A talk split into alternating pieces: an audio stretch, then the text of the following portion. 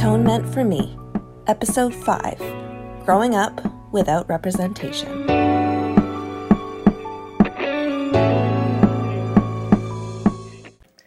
Hey, Magical Misfits, it's Kate and Ivy, and welcome to Atonement for Me. So, today we are going to be talking a little bit more about how I grew up and how I grew up without representation. And what I mean by that is seeing other people who were like me in the media, in the culture that I was surrounded by.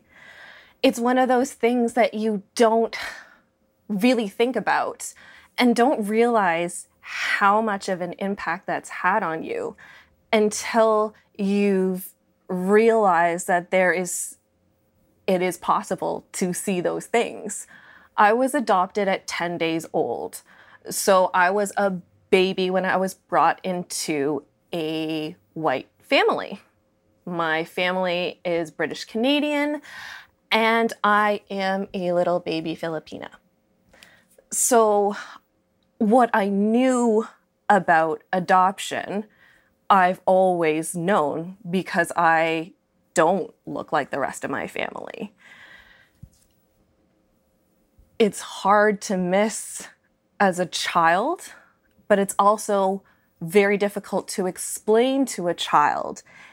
And a child doesn't always know that that is something that is missing from them. They just know that something is not quite right and there, there's something a little bit off about them, but it's not something that they can easily place. I remember seeing my first Asian in my whole life. And that is an experience that not everybody is going to be able to share with me.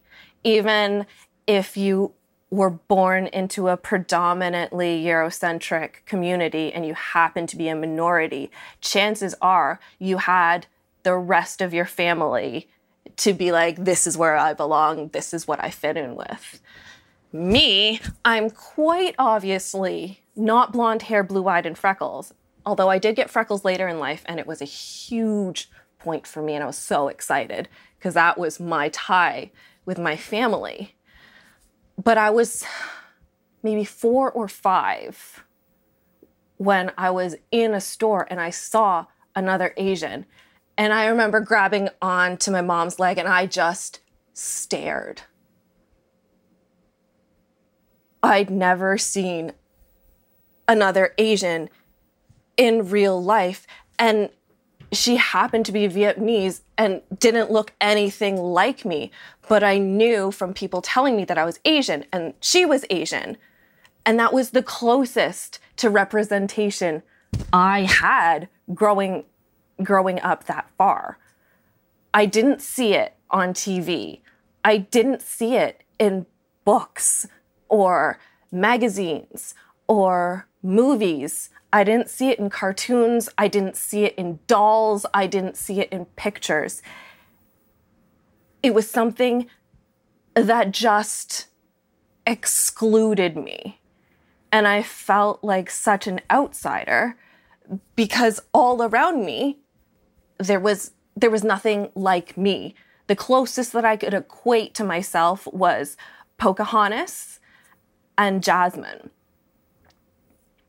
because when Mulan came out, she was Chinese and she had white skin. And that wasn't something that I could relate to. That was something that my family had. That wasn't something that I had. And then you grow up even further and you get to high school, and everybody is talking about their favorite celebrities who they want to be when they grow up, who they idolize, who they want to look like. And it was very difficult for me because I didn't have anybody who looked like me to model myself after. So the people that I modeled myself after were white people. And in doing that, I was trying really hard to fit into trends and looks that were completely Eurocentric. And I just thought that that was just the way it was. And everybody always told me, well, that's just the way the world is.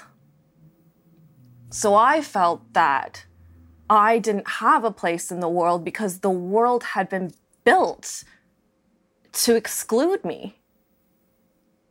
Where did I fit in on this stage? Where were the people in Hollywood who looked like me? Where were the celebrities that were like me? The most that I could have was when a cartoon character had black hair and I could be like, "Oh, that's me." That everybody that that I get to play that character because I was I had black hair. And then leaving my hometown, which was very Eurocentric, and going into Toronto and the GTA, where I'm surrounded by so many other cultures and ethnicities. And it was such a learning experience for me. All these things I had never been exposed to. There were friends who were showing me anime there were friends who were showing me K-pop. There were friends who were interest, who were introducing me to Bollywood and Bollywood stars. And this was something that was so foreign to me because in my head, I was a little British girl. That's what I had been raised I'd been raised with British literature, with British film and TV, and they're all very pale. And none of their features were like mine, and none of their experiences were like mine. And so I suddenly found myself in a place where everybody had their little pocket that this was Chinatown. This was Little Italy. This was Little Portugal. But within those communities, they look at me, they hear the way I speak, and I'm not one of them. I'm still the outsider. I'm too dark to fit in with the white people. I'm too light to fit in with the black people. I'm too whitewashed to be considered Asian. I'm too Asian to be considered Pacific Islander.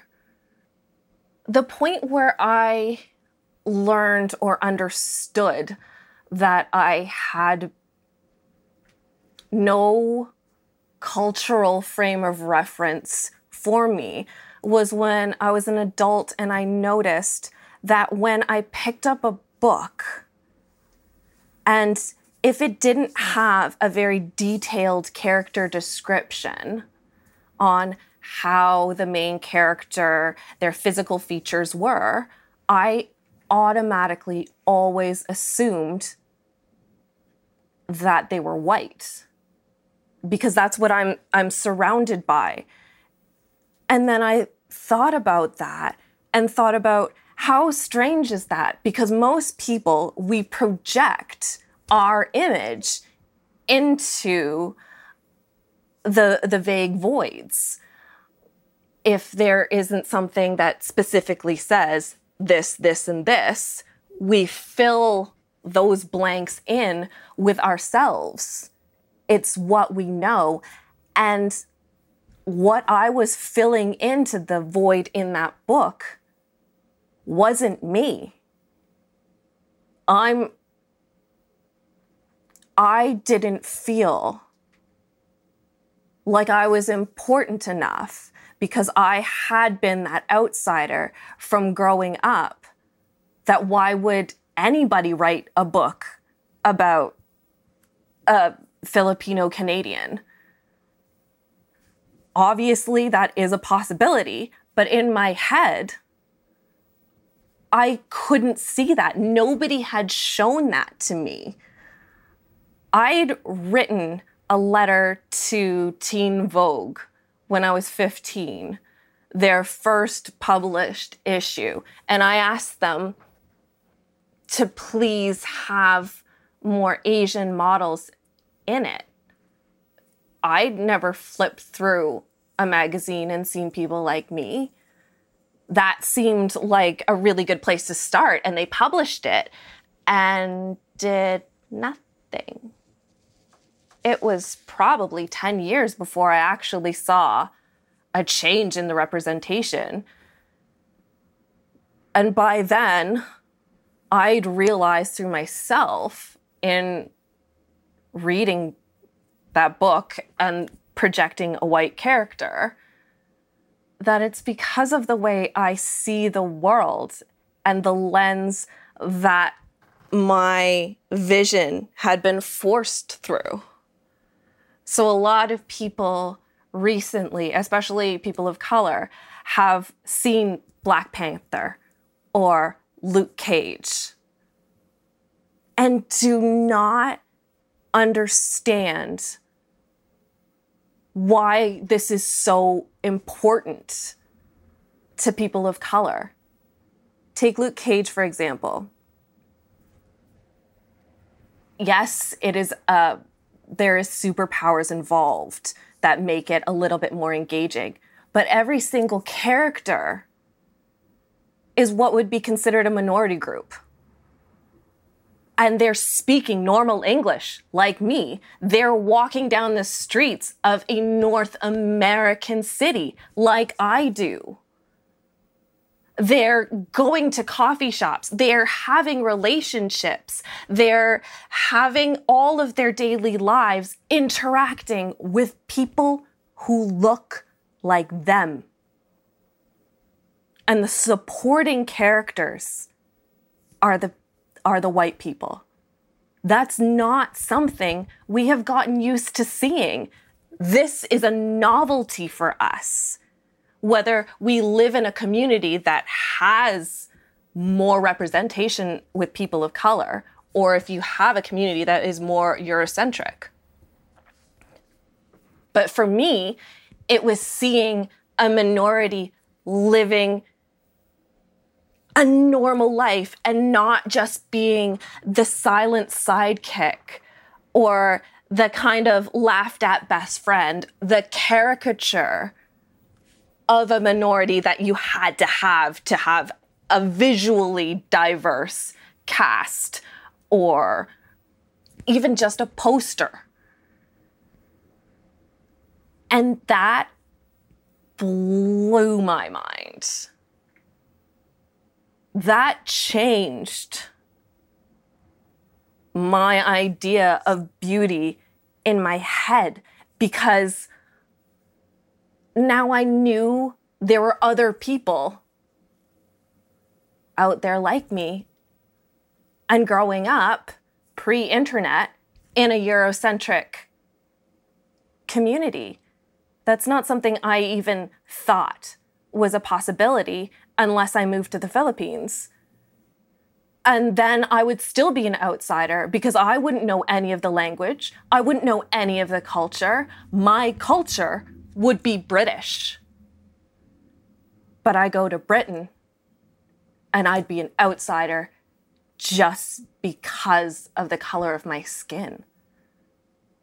And there are so many people in our, our North American cultures that are just like me. They they're immigrants or they're transplanted into a community. They're adopted in. They're they're biracial. They're multiracial.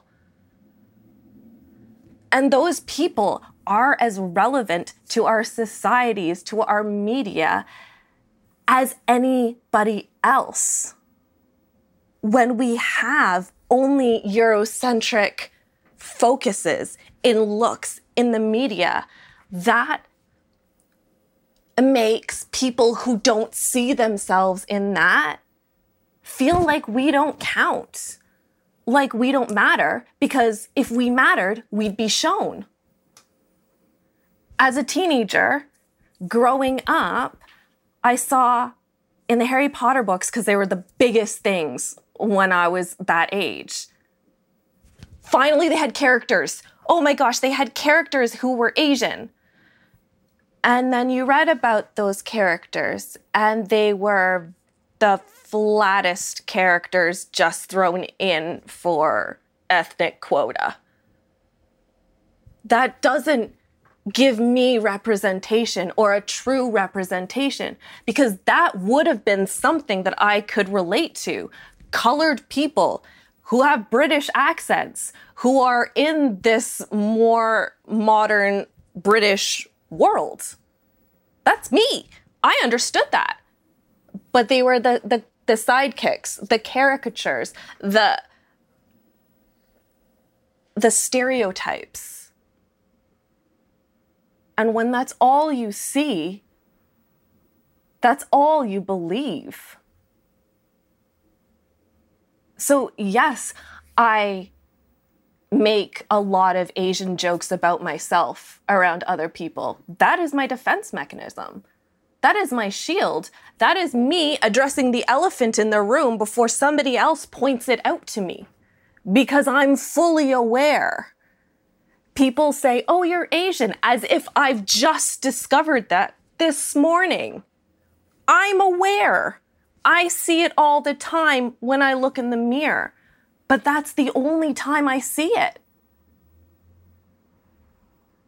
So when people say, I really don't understand why it's such a big deal, it's just the way things are. That's the way things were. You go to any Canadian city and you will see so many more cultures that deserve to be recognized in a way that is relatable and not making people of mixed heritage be the other, the ethnic, the exotic. Because we live here too. We make our homes, we make our lives here too. And by removing representation from us, you're creating more generations of lost people who don't feel equal in society. They feel lesser because what's to tell them that they matter? They're not being represented in jobs, in culture, in media. So, who's to tell them that there are people like them who are strong or beautiful or powerful or inspiring. And that we don't have to look like Barbie. Because there's so many variations of genetics for human beings that don't involve blonde hair and blue eyes. And that's something that I wish that I had growing up. And that's something that I hope to see change in the future because I can see it. I see more representation. I can go to Toys R Us and I can see a Barbie wall and there will be different skin tones. And that's something that I didn't have growing up. And that still amazes me to see. This is novelty for some of us. So if it makes you feel uncomfortable to see fans kind of shift away from your normal, what you're used to, you're giving that space to people who've never seen it before. And that's the tea.